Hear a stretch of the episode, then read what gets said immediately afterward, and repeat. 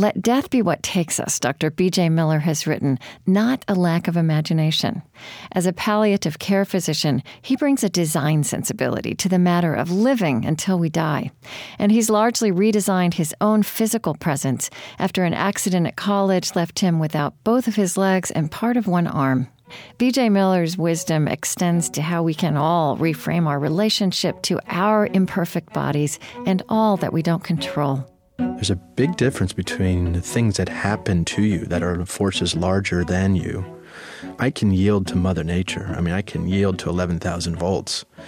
That's a very different prospect than is shutting down your imagination or rolling over altogether.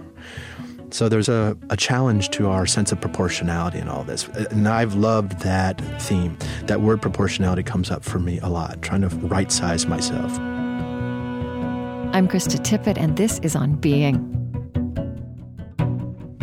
BJ Miller is the executive director of the Zen Hospice Project in San Francisco, and he's an assistant clinical professor of medicine at University of California, San Francisco.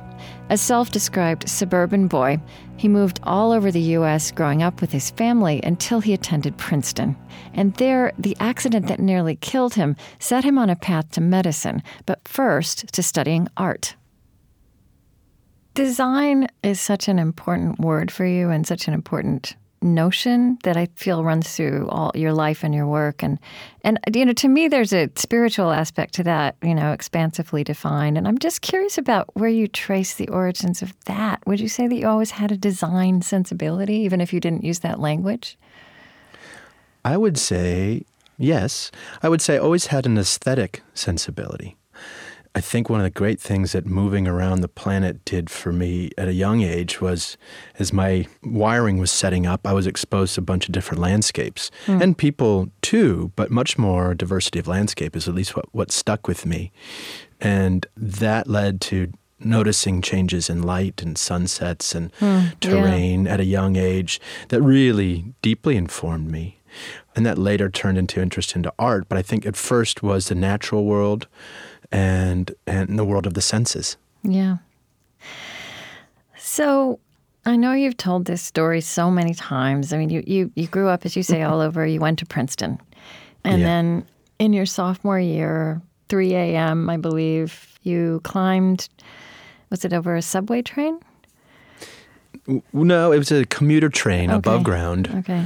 Um, yeah. So, in November sophomore year, we were just back from Thanksgiving holiday, and you know, I was away from my friends for what four days, and I missed them. we were all, we were, we had a quite a loving group of friends at that stage, and we went out just to kind of hang out. And uh, it wasn't a big night; it was a Monday night, but decided to go get a sandwich uh, at a place called the Wawa Market, which is a New Jersey phenomenon, and open 24 hours, and we were walking our way to the Wawa Market, which sits on the edge of campus. And in our path is this thing, this thing called the Dinky. Mm-hmm. The Dinky is a small commuter train that runs from Princeton to Princeton Junction for all the commuters. So I was just sitting there. It was not operating hours. It was just sitting there. We climbed it like you would climb a jungle gym. Yeah. Um, not at all thinking. I thought in it was not feeling like a very daring stunt at all. But I happened to uh, be the first one up, and when I stood up, I had a metal watch on, and the electricity arc to that watch entered the arm and blew down and out my feet. Eleven thousand volts. I read. Yeah. Yeah. Yeah. I, I, giggle because yeah, I know you're well, giggling. reasons. Clearly, clearly, you have worked your way through this memory. well, it's 25 years old, and yeah. so much has flown from it. So much good has come from that experience. It's a, it's remarkable. I also don't want to be Pollyannish about it. That sends the wrong signal. But part of my chuckle is that the thing was called the Dinky. It's um, part of my pride is wrapped around losing three limbs to a thing called the Dinky. Yeah. But anyway. Well, you know, and I have to say, I, I, the particular moment in my life in which I read your story is when I have one child off at college and the other heading off, mm. and you mm. know, and even as you're telling this story, I, I think what's so you know, it's it'd be horrific no, no matter what, but that it's it's just this innocuous, playful moment, right? Yeah. After yeah. which everything changed. yeah. Um, yep. Yeah. And I mean, 25 years later, you can see so much I mean, that is it's a change that defines your life in wonderful ways, but um, Mm. very dramatic. Very dramatic. Yeah, that is true. But a version, a variation on a theme that so many of us have, little unexpected moments, things we think are innocuous, as you say, which aren't, uh, the surprises of a daily life that aren't always of such dramatic consequence, Yeah. but they're happening all the time, you know, on various levels. And I've kind of, that's been a, a way into some curiosity and a sense of a little bit of mystery around it. And which one thing, one of the fallout, pieces of fallout that I love is this, this, this cognizance, this awareness of, I guess fragility is the word. It's not, well, it's not really fragile. It's just that these, we turn on these dimes all day long. And Yeah. where they all collectively lead us is, is, is just kind of fascinating. So, And and and then it's so interesting that after you, I guess, had a period of recovery and returned to Princeton, you you studied art history. So Mm-hmm. uh, tell me about that that decision. What went into that? Yeah, it was like a lot of. There was a sort of an intuitive piece of it, for sure, and there was also an overlay of well, a very conscious overlay of, hmm, sitting in the hospital bed, kind of trying to wrap your head around this this turn in your life, and yeah, a degree trying to make sense of it, but mostly just trying to process it at, at all and reframe myself, or really reframe my relationship to the world around me so that I could fit into it. So I've lost these body parts, but I remember this question like, does that make me less of a person? You know, n- by volume, yeah, but but not in any other way. But I didn't really know how to frame it. So, a long-winded way of saying, I I've, I circled to art as this peculiar thing that humans do uh, as they process their reality, or they make sense of their world, or they affect their world, or just reflect on it. And the hunch was that art was a vehicle. Learning about art would help me learn about perspective and how to see. Yeah, it's such an interesting phrase, perspective making. Because some, somewhere you, mm-hmm. you said, you know, you had the, this loss of your limbs. You, you lost both legs below the knee and one arm below the forearm. And you said, but you could no more reject this fact than reject your whole being. So it's, it's mm-hmm. almost like you also had to, it's also, you, you had to, you were getting a new sense of the perspective yourself, your, the, your body's perspective in space. And, Yes. and totally. and but um i you know and the analogy of art is wonderful. I just recently interviewed this anthropologist named mary catherine bateson. Are you aware of her? She I'm not. she's margaret mead's she was the daughter of margaret mead and gregory bateson. And she her phrase is composing a life.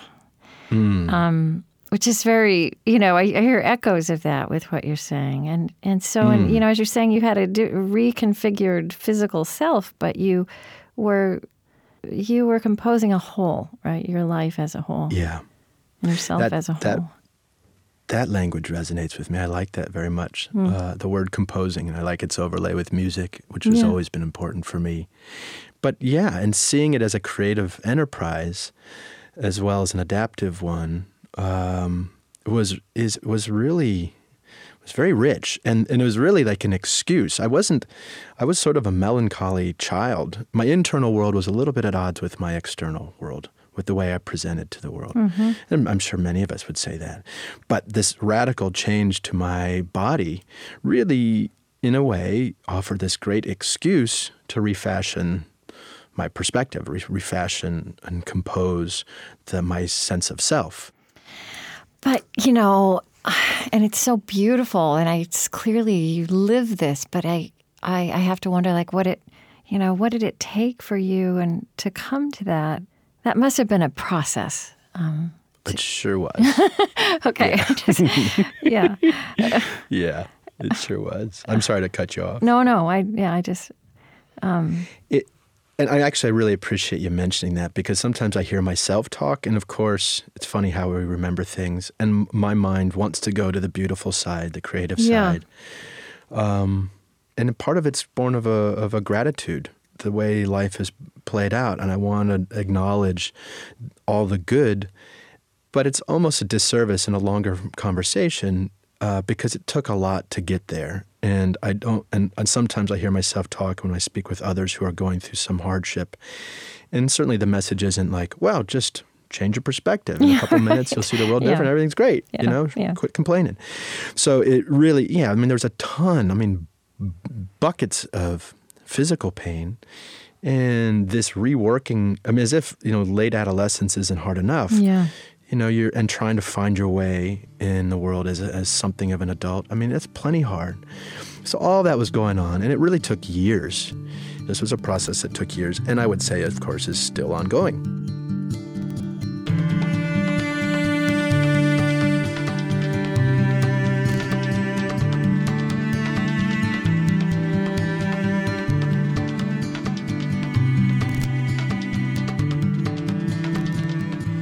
I'm Krista Tippett, and this is On Being. Today I'm with Zen hospice leader BJ Miller.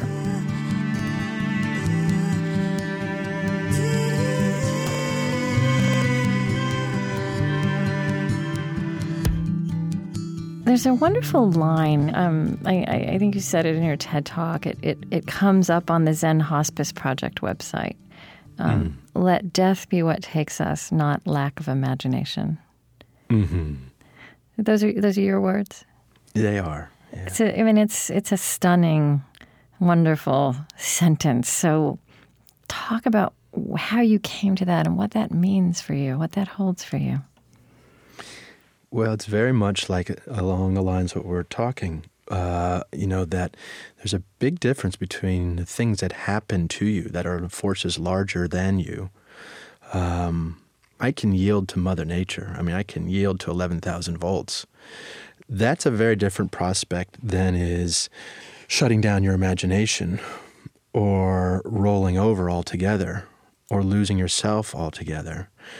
So there's a way, there's a, a needle to be threaded here of both acknowledging these forces much larger than ourselves, and for me, bowing before them. I mean, hmm. there's a there's an allegiance in a way to these things that are much larger, and at the same time, uh, any sort of proportionality and right sizing in that math also means it doesn't mean you're nothing. You may be a speck of sand in time, but speck of sand is something. You may be a drop in the bucket, but that bucket would be different without your drop in it. So there's a proportionality, uh, a challenge to our sense of proportionality in all this. Which, uh, uh, and I've loved that theme. I, I that that word proportionality comes up for me a lot. Does- trying to say right-size yeah. myself. Well, you know how we we have this capacity as human beings to change ourselves and change things around us, and if you're not careful, that capacity and then expectations that flow from it can run away with you, and all of a sudden you feel like, gosh, if I didn't, if I don't change the world today, you know, I've failed, you know, or if I don't cure cancer tomorrow, I've failed, or if I don't beat death, I've, you know, f- trying to find the enough gumption and wherewithal to respond and to try to do things while not being so overblown in your expectations that you feel bad for not changing something that's unchangeable. So there's there's uh and for me there's that that that's a really tricky and dynamic equation that's changing all the time. And that, you know, that particular form of suffering, I mean, let's call it that, is kind of, it's a, that, that challenge of proportionality is a, is a burden of people who are privileged in a way, right? To, to, mm-hmm. to even have that mm-hmm. aspiration or, or that sense handed to you that you have so much that you should be able to change the world or, or, or, mm-hmm. or defeat whatever, whatever uh, obstacles are put in front of you. Mm-hmm. Um, it's true. Mm. You know, it's so funny. I watch when people try to wrap their head around it. Am, am I when I when I talk to them? Am I I BJ? Am I like the least lucky person in the world or the most lucky person in the world? And I I don't know. Sometimes I think I'm a little of both, as Yeah. I'm sure many of us are. Most of us are to some Yeah. degree. Depends who you're comparing yourself to, etc. But yeah, um, for sure. Just think about my backdrop. Again, I was not, you know, think about my education and whatever personality threads and through lines there have been that I've inherited. Much of what we're talking about here, which in uh, the sense of proportionality and changing anything, it's a very privileged position to be speaking from. And I would also add, Krista, I think it's also true, although I want to be careful that I'm not speaking for people whose situations I don't understand. Mm-hmm. But there is something about just getting through the day. I mean, being a human being, I don't care what your circumstances are. I mean, some of the most miserable people I know are, by some measure, the luckiest. Uh, I, I, think being a human being is just in, is is inherently difficult. And so getting through the day is a sort of a creative process and a proportional uh, a process of proportioning yourself. Um, so anyway, there's a lot to say about that, but I don't think it's all about privilege. No, no, I, I don't either. I, I actually think there's a subtler point which you just you just got at. You said something really important. I think that you you talked a little. You said a minute ago that you were a melancholy child. Um, mm-hmm. I, and I don't think you used the word relief, but there was something about you said there you had always um, there'd been kind of a disconnect for you between your inner life and what you maybe thought you should be in the world. And I think that's true. As you say, that's a human characteristic and it comes with whatever conditions or circumstances we have. You said that yeah. when you had this accident and this trauma and this physical suffering, that you finally had some suffering other people could see. Yeah. Um, I think that's really important, right? Amen. Yeah, I was thinking about that driving over here, actually, Krista. The um, part of the difference in my experience of being alive has a lot to do with how the world responds to me. And the fact that I have these very obvious disabilities yeah. means that people treat me differently. So that's a huge piece of this equation, and that uh, and a very interesting one, and one that's out of my control. Um, and especially my world and role in medicine, I find it a very useful that, that my body and its obvious suffering is is very useful. It, it's a it's a means of building trust with people who are also suffering from their body failing in one way or another. So uh, it is interesting to note how much of this transformation that we're talking about a isn't really much of a transformation, and b has yeah. to do with people outside of myself more than inside of myself. But the transformation that you were kind of compelled to, I mean, as much as we all carry whatever our suffering is, and it has infinite variety, we are taught to hide it, right? And to hold mm-hmm. on to mm-hmm. it. But what you were compelled to do is let it, is for it to be seen. Mm-hmm. And that's a huge move. You know, now you work in hospice, and that's this unavoidable move that people have to make um, yeah. in accepting that they are dying. Yeah. I will, uh, you know, trying to, speaking of proportionality, trying to find for my own sense of confidence. I often wonder what, what, what can I take credit for in this stuff? And one of those, one of those decisions is, is, is to, you know, come out of the closet in a way uh, as, as a disabled person and, I think about this idea of normalcy a lot. Mm-hmm. Like I like so I, I and many many others before me have been agents of normalizing disability, and that's really potent. And I also think there's a second half to that equation that we need. That doesn't mean that we fit these other things into uh, our idea of normal. It means we expand our idea of normal. Okay. And uh, you know, I think that, no, that uh, life's weird. Life's hard. life's weird. Humans are weird, and I, I worry sometimes that we exist in such a narrow bandwidth of, of accepted behaviors and thoughts that we really clip off so much of the strange beauty that can be part of the human experience. Hmm. And so, but I, back to your point, I remember I was about, oh, two or three or four years into my odyssey in these shoes. And the norm, like for, for lower limb prostheses, the norm was that you put these flesh colored foam covers over your legs so that they looked more natural and they had the shape of a leg. And I remember I was studying architecture at Princeton and modern architecture in particular, and about Louis Sullivan and others pulling the applique off the buildings and delighting in the structure itself. Uh, and that was just such a mind blower for me. And so I pulled the covers off my legs and started to force myself and then to genuinely delight in this weird structure that now was my legs. Mm. I love these legs. These legs aren't some cheap imitation of what I lost. These are wholly new things. These are different things that deserve their own space and credit. I love them. and it's and I'm interested in how they look. So that was very therapeutic for me, and I will take a little credit for whatever courage that day helped me do that. Yeah. And similarly for my arm, I have a lot of skin grafting on my arm, and I wore a sock over it for years. At first, it was like this white uh, sort of medical so- stocking, and then I got a little creative and started wearing like like paisley or argyle socks on the arm to have a little bit of style around okay. it. And then, and then maybe again on the same period, oh, maybe five years in, I just pulled the sock off one morning. I didn't feel the need to cover it up anymore, and and that was just a spontaneous moment that it, and subconsciously I think I've been working towards that for years. And one day I just didn't need it anymore. Um, so anyway, those mm-hmm. moments there was some there was some courage in those moments. Wonderful. There was moments of just willing myself out into public view that I remember was very awkward and uncomfortable, but I knew it was a good and good thing for me to do, and and perhaps a good thing for others around me to see. You know, I'd love to.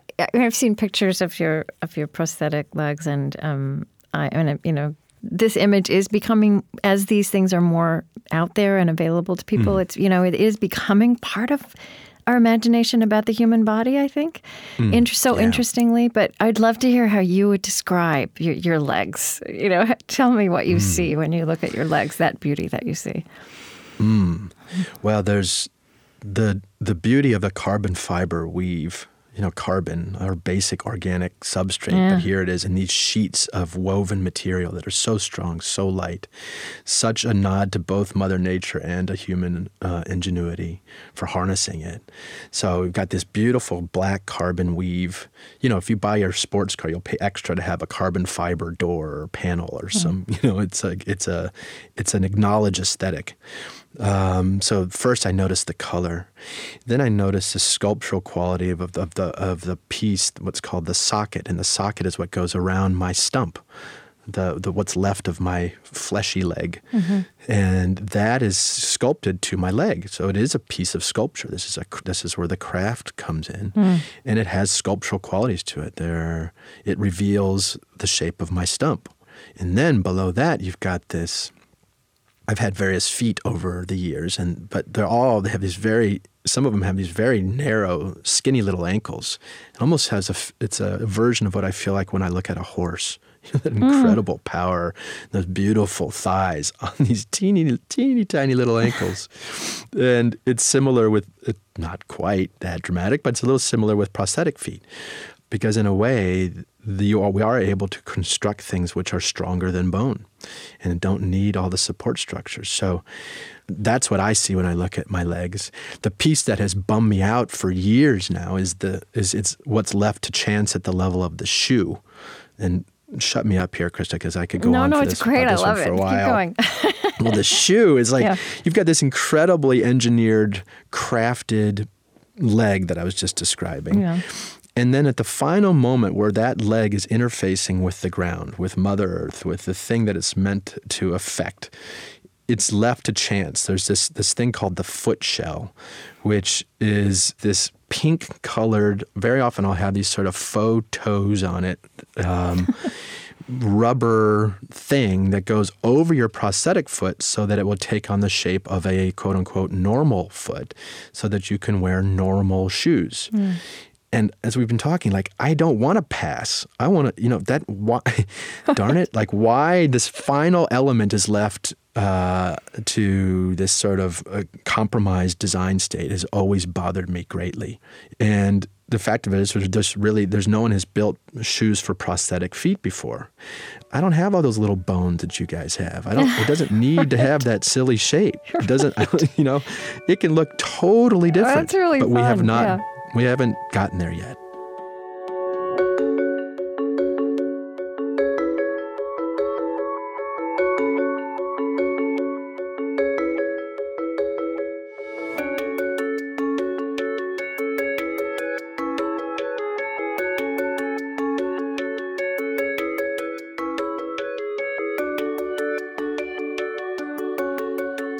You can listen again and share this conversation with BJ Miller through our website onbeing.org. I'm Krista Tippett. On Being continues in a moment.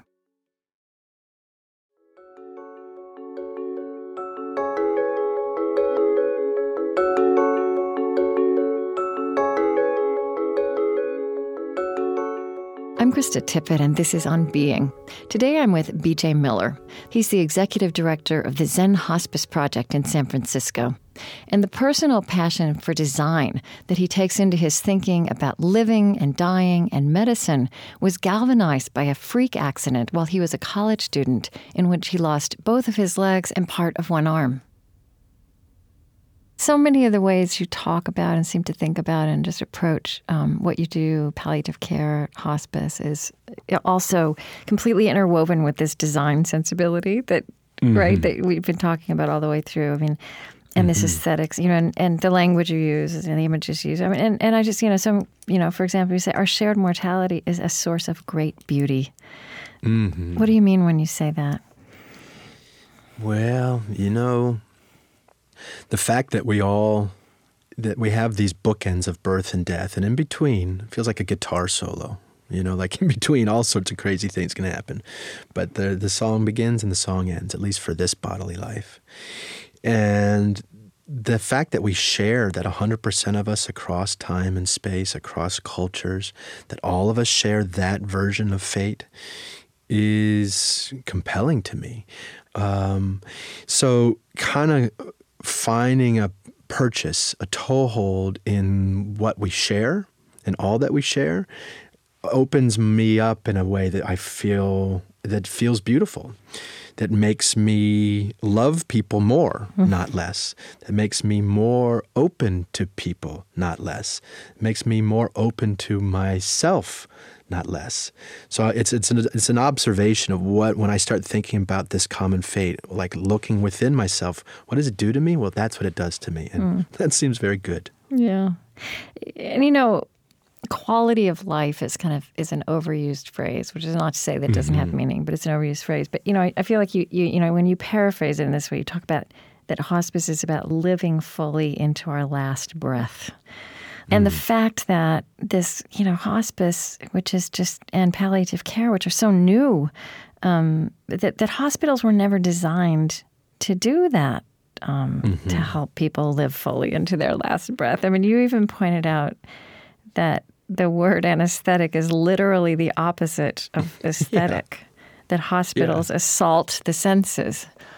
Yeah. You've, you've also talked um, about time as such an important concept for you. Mm-hmm. Um, say something about that. Yeah. Well, so existentialism. yeah, know, I mean, it kind of flows out of that. Yeah. Yeah. Yeah. Yeah. So being in time, right? So we are.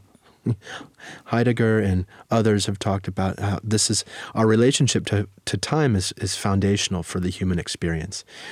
And that makes sense to me. Why? Because we have this weird facility to imagine the future and remember the past. And right there, that sets us up to have some relationship to the clock. And when we, as conscious human beings, we know we die, and we therefore know our clock ends on some level. So time just seems foundational. And I think a lot of the gymnastics that we do as human beings has to do with our relationship to the clock or lack of a relationship to the clock. We squander time until it's too late, etc. Um, so I, I, sort of just looking for, I love looking for the, the building blocks, the raw material, the, the irreducibles.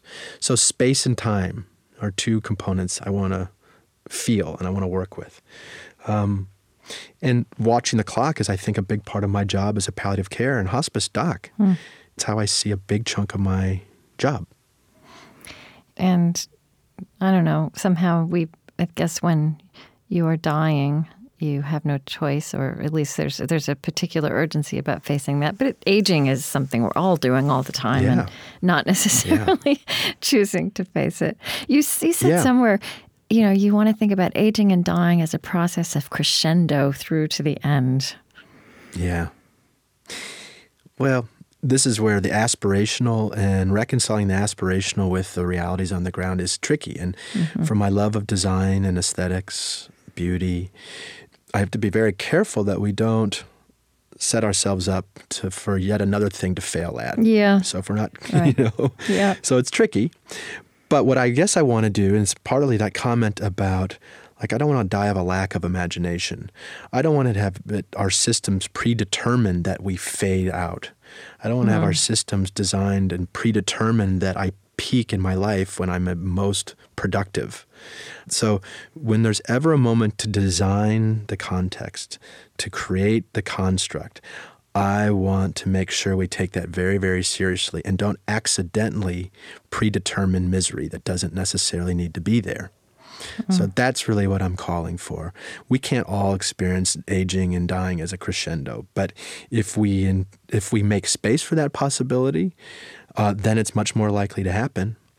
And I do think from some as as you as your body ceases to be your best friend as this painless agent that takes you all over the planet, um, as your mind may fade, there's always something whether it's a sense of smell or touch or a thought, there's something living in you until you are dead. And one of the sort of conceptual things, it sounds kind of silly, but just I love saying this to people, to students. Like, you know, dying people are living. You know, yeah, we talk about right. the dying as though there's some other species over in the corner. We are the dying. Mm-hmm. And seeing ourselves in that mix is very fruitful in a number of ways. But it also allows us to see dying as a part of, of living. And therefore, we can design that as an experience. Um, you know, for me, it gets very interesting to define death. Like, what is death to me? You know, there's like a there's a legal definition of that. Like, I cease to have any cardiovascular function, and my brain no longer talks to my body, or whatever. You know, there, there's sort of clinical ways so that my doctor and my lawyer can pronounce me dead. Yeah. But when am I, for my own purposes, when am I dead? When is it? When am I really done with this life? I don't know. We'll see as I get closer to it. But from where I sit, I'm very uh, at this point very clear when I can no longer sense anything, whenever I can when I can no longer take in the world around me in any way, then I'm I'm dead. And that brings me back to this life of the senses and the immediacy of the senses. And the one thing I know is that the body dies. This body dies. Right. And this body is just a big sack of sensors. So okay. uh, you know, so that's that's the big loop for you right there. I mean, you've been talking about this. All, all we've talked about this all the way through the conversation um, about this, the matter of disability, and you know, I, I want to just sort of read something you wrote because I I feel like this is very fluid. Also, how we're thinking about disability, what we're calling it, and, and mm-hmm. you know, mm-hmm. in your lifetime, um, in our lifetime, this has been very fluid. So you wrote Back in 1990, I was treated as a Frankenstein figure or a Christ figure, and it was ridiculous at either extreme. Sometimes I got congratulated for going to the bathroom. Then, somewhere mm-hmm. along the way, amputees seemed to bust out, and a handful went out and did extraordinary things, competing in Ironman triathlons. And the expectations change. If I didn't climb Mount Everest, I had failed. yeah. yep, I still own that those words yeah. very much. Yeah. I mean, relevant. you know, a language. And I, am again, I'm thinking about the aesthetic. You know, sometimes in, when people write about you, they use the language of they describe you as a triple amputee, which is it. You mm-hmm. know, technically true, but to me, it's just such. It doesn't really just describe you. It's very antiseptic language. Mm-hmm. Um, but I yeah. don't know how to. So I'm, I'm curious about how you think about, you know, even the language of disability, um, but also how we're working with that and struggling with it. Mm. So yeah, I, this is where you know really disability and chronic illness was my way into hospice and palliative care, much more uh, than death per se. By yeah. the way. Um, but you know, disability it's it points us. You know, a big theme for me uh, back in as an undergraduate in my senior thesis, a subcurrent was was my frustration with language. That words can point to things, I know words have their own life as well, but I, I, I still struggle with how much potency words have. Mm-hmm. Um, like, what are words that you struggle with? Well, just the whole. I mean, well, let's just start with you asked about disability. Mm-hmm. I mean, I'm okay with it, but the what I, what was not discussed is, well, compared to what? What's the frame of reference? What's the dis? yeah, you know. yeah. So that that's implied. I mean, we can step back and discuss it, and I love when we, when people do. But otherwise, you just accept on face disability that you are less. You know that it's yeah. something pathological happening, right? But compared to what? So I, you know, this this relativism of language, and the f- idea of words as signposts, as imperfect s- uh, reproductions of the reality they're trying to point to. I just want that to be acknowledged whenever I'm in a serious conversation. That words are sort of sort of the best we have, but they're so flawed. Yeah. Uh, I just I just need that to be acknowledged somewhere. I mean, it's kind of back to that idea that we're all carrying around whatever our forms of suffering and struggle are, and some of them show on the outside, and those we call disability, kind of. Yeah. Yeah. So, right. Again, wounded healer, disabled. Yeah. If everyone considered themselves disabled, I'm all for it. Mm-hmm. Same thing. You know, it's like, I remember when I would go, I haven't done this in years, but I would go to, people would invite me to come speak to their classroom, schools, often in high schools. Or when kids would approach me uh, in a in a park or something, say, invariably to say, well, hey, don't you miss having two hands? You know, some version of that question would come up Yeah. or two feet or whatever. And I would say, well, you know, sure, yes, I do. I really miss having two hands. Oh boy, do I miss having two hands. I mean, what a treat. I, you can keep the feet, mm-hmm. but I'd love, I, I mean, hands are remarkable. But I would say to these kids, yeah, well, don't you miss having three? You know, they're like, what? What? They just look at me kind of funny. And I don't know how many of them ever, I don't know if that, that retort ever did any good for any child. But the point was, well, like, this is my reality. Yeah. Having one hand is my complete and total reality. It's not a half a reality. Um, and I don't see too many two handers ruining the fact that they don't have three hands. And yet it's basically the same re- relationship to something you can't control.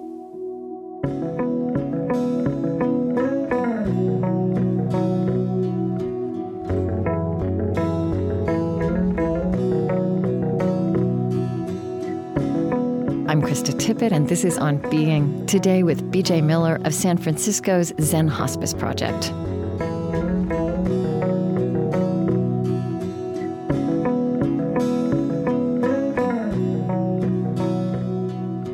You've talked about love and joy and great hope as experiences of dying when it's done well. Mm-hmm. And I wonder how you would, you know, what does hope, what does great hope mean at the end of life, as you've experienced hope at the end of life? Hope is such a funny thing. It's such a squirrely thing. Um, we can do damage with hope too. It's a powerful thing. And a lot of the data around why some physicians uh, don't share the full truth of a prognosis with their patients. And invariably, you'll hear some version of, well, because I don't want to take away their hope. And they know that hope is what gets them out of bed in the morning and wills them to try the next therapy or whatever it is. Hope is a very potent thing. But we, in my training in palliative care, I learned, you know, whenever I hear that word, whenever I hear the phrase I hope for, I, uh, I'm trained now to ask, to inquire, well, hope for what? That it's a that it too is a relative uh, phenomenon, and that needs to be contextualized, and is much more fluid and malleable than we in healthcare often give it credit for. Or we humans give it credit for. It seems to be like a monolith: either you have hope or you don't. The, the truth is, we can change what we hope for. And you watch in palliative care, for example, in hospice, that sort of medicine is done well, when these informed, skilled conversations play out, you'll hear providers work with the person's hope, but redirect it. So when I ask someone who's facing the end of their life, you know, if I'm trying to help them understand that time is short, you know, I will talk about what they hope for in their in their life. And if I hear them say, "Well, I hope to live another 30 years, but I know they've got, you know, 3 weeks." Well, there's a big red flag for me to say, "You know what, man? What if that doesn't happen? Then what might you hope for? You know, what if time is shorter than that? What do you what what's what's at the essence of your hope?"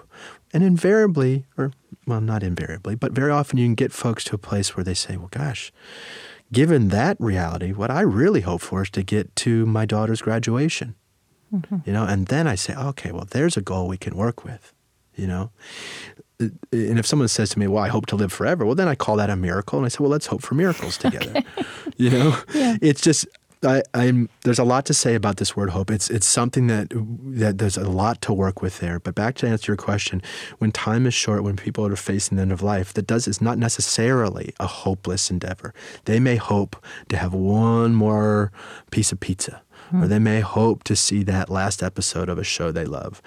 But it, it can be realistic and can pull people along so that they are actually able to play themselves all the way out. And that's that living until your final breath thing. It's interesting to me. Um, you work with death as this normal thing, this practical reality, something we're all we're all doing, right? That's another reason the the physician is a patient too, right? we're all dying. Yeah, exactly. Um, yes. Um, but you you seem to hold it together um, with this enduring kind of rever- you know, I would say reverence or honoring also that the the mystery of death itself. Um, um, do you feel like you understand or you know that you reckon differently with death as part of your life differently because of this life you've been leading? Is it less of a mystery? You know, I th- it's a great question. There there's a history in my field of of some spectacularly difficult deaths of people who worked in hospice. I think the admonition to us is us meaning those of us who work in this field, whether volunteer or physician or nurse or whatever, is you don't seduce yourself into thinking that you know death that you understand I got it now. You know, I've I've been through, I've been around this block a million times with folks. I got it. So when it's my time, I'm gonna be fine. That is really dangerous. That's like jinxing yourself. Um, you know, some of this is knowable, and and for example, you know, teasing out dying and the implied suffering. You know, dying is different from death. You know, and, and teasing, and most of us are afraid of dying because we it implies suffering. And when you get down to it, that's what most people are worried about. The dying rather So- than the death of the being. Yeah. Yeah. mhm. Yeah. So so there's a lot I have learned that will help me suffer less, can help me help others suffer less in that dying process. But I do not pretend to know or understand death per se. And part of what I do, the reverence th- that you point to, is again back to this mystery, this thing that I don't understand that's much larger to my, than myself. And that what happens after I die, I don't know. And boy, isn't that interesting? Yeah. So, so part of my work, and I think for a night, you know, when we talk to students, is yeah, get familiarize yourself with the concept of death, and certainly with the concept of dying, but don't seduce yourself into thinking that you totally know it, because otherwise you're going to find yourself standing at your horizon one day, and you're going to be really extra shocked to learn that you're terrified when you just assumed you wouldn't be. So I just uh, so it's always it's just a it's easy that's- just that's make a little bit of to it, space. That's the mystery too, right? So just you just got to protect a little bit of space for all that you don't know. So, just you know, my last question. I'm.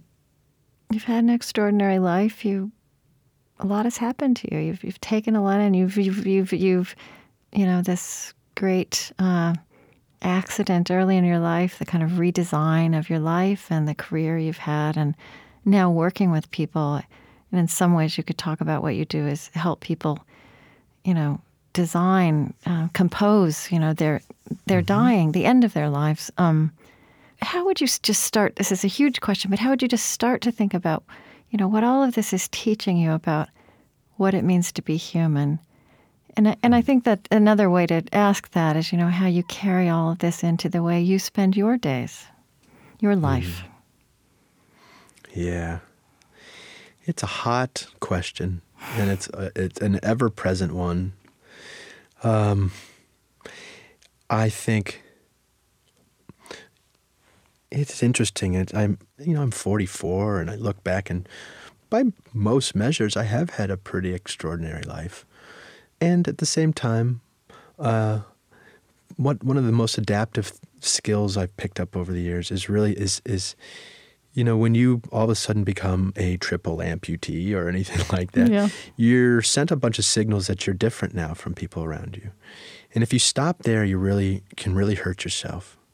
And you get treated special Right. and specially. And that has its own seduction too, uh, and pity you know, you know, get stuff from pity, and it's really one of the one of the great graveyards in traversing all this is if you, for me, I guess, if, if I were to really yield to this idea that, oh, yeah, I'm different mm-hmm. than those around me and just leave it at that, I would have just in, inserted a wedge between myself and everyone around me that ultimately would not serve me. We are social creatures.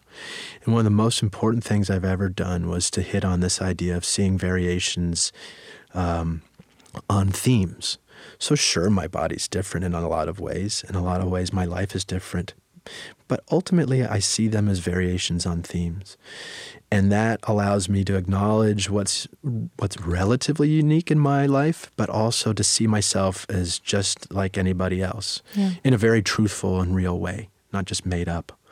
So uh, that's part of my answer to your question. But you know, this idea, I I struggle with this. I'm a very busy person, like so many of us, stupidly busy. Here I have, I have so many, from my own experiences, but I, I have all what I call these vicarious deathbed experiences all the time. I'm around people who are yeah, dying. Yeah. And I, of all people, know that time is precious don't squander it doing things you don't care about. You don't don't give it away too cheaply. Blah blah blah. Spend less time at work, more time with family, whatever it may be. you know. yeah. you know, I I have no excuse to forget that. Zip, right? And yet, I find myself incredibly and increasingly busy, sometimes out on limbs doing things that I don't necessarily want to do or uh, even believe in on some level. And there's a great, there's some real moral distress in that. Huh. I think that's part of how we burn out. Is you have these lessons, but we find ourselves still unable to actualize some of these lessons. So it's a hot question for me right now, Krista. I got to figure out, I got to kind of constantly retool myself uh, and rejigger how I spend my time. I'm aware that I have too many friendships that have gone fallow. I'm aware that I spend too little time with my parents uh, and other examples. So I gotta I gotta reproportion myself. Uh, but you know what what you're just what you're just describing. I mean that that there you have a consciousness about you know what did you what did you say that we you know what we know we we know what we want and actually what we should do and what would be good for mm-hmm. us and we have trouble aligning mm-hmm. reality with that. I mean that is, that is the human condition. That's that's the nub of it. You're working with that. I am working with that. But you know, you're also pointing to as I get frustrated with how I'm spending my time sometimes or not spending my time, not treating it with the preciousness I know it deserves. Not designing your time. Yeah, yeah, well, that's right. And this mm. is ultimately, I'm landing back, and this is where it is. And this is a creative pursuit, yeah. one that takes trim sails which need trimming all the time. And yeah. seeing this as a creative work that's never done is is great is beautiful, and I'd like to land there. It's probably a good stopping point. And so, all that we just described, even if I can't honor every minute of every day in this most precious way, well, ultimately, it's just another thing I get to forgive in myself yeah. and to keep trying tomorrow.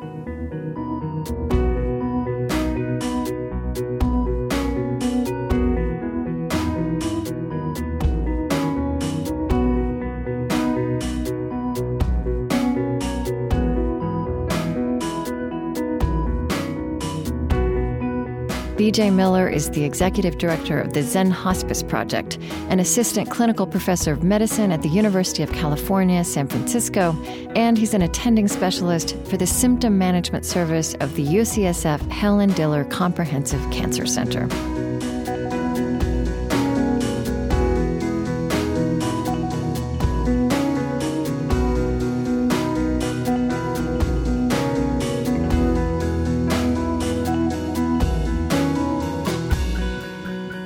At onbeing.org, you can sign up for a weekly email from us, a letter from Loring Park. In your inbox every Saturday morning, a curated list of the best of what we are reading and publishing, including writings by our guest contributors. This week, find Martha Park's essay on carrying guns and loving our neighbors. Find her essay and much more at onbeing.org.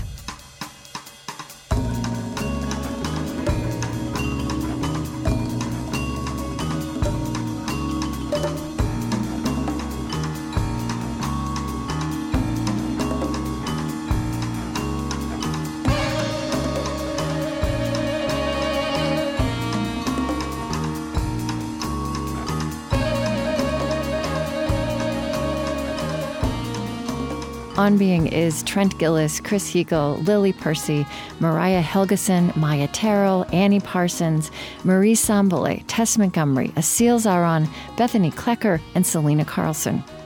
Our major funding partners are the Ford Foundation, working with visionaries on the front lines of social change worldwide at fordfoundation.org. The Fetzer Institute, fostering awareness of the power of love and forgiveness to transform our world. Find them at fetzer.org. Kalliopeia Foundation, contributing to organizations that weave reverence, reciprocity, and resilience into the fabric of modern life the Henry Luce Foundation in support of public theology reimagined, and the Osprey Foundation, a catalyst for empowered, healthy, and fulfilled lives. On Being is distributed by American Public Media and is a Krista Tippett Public production.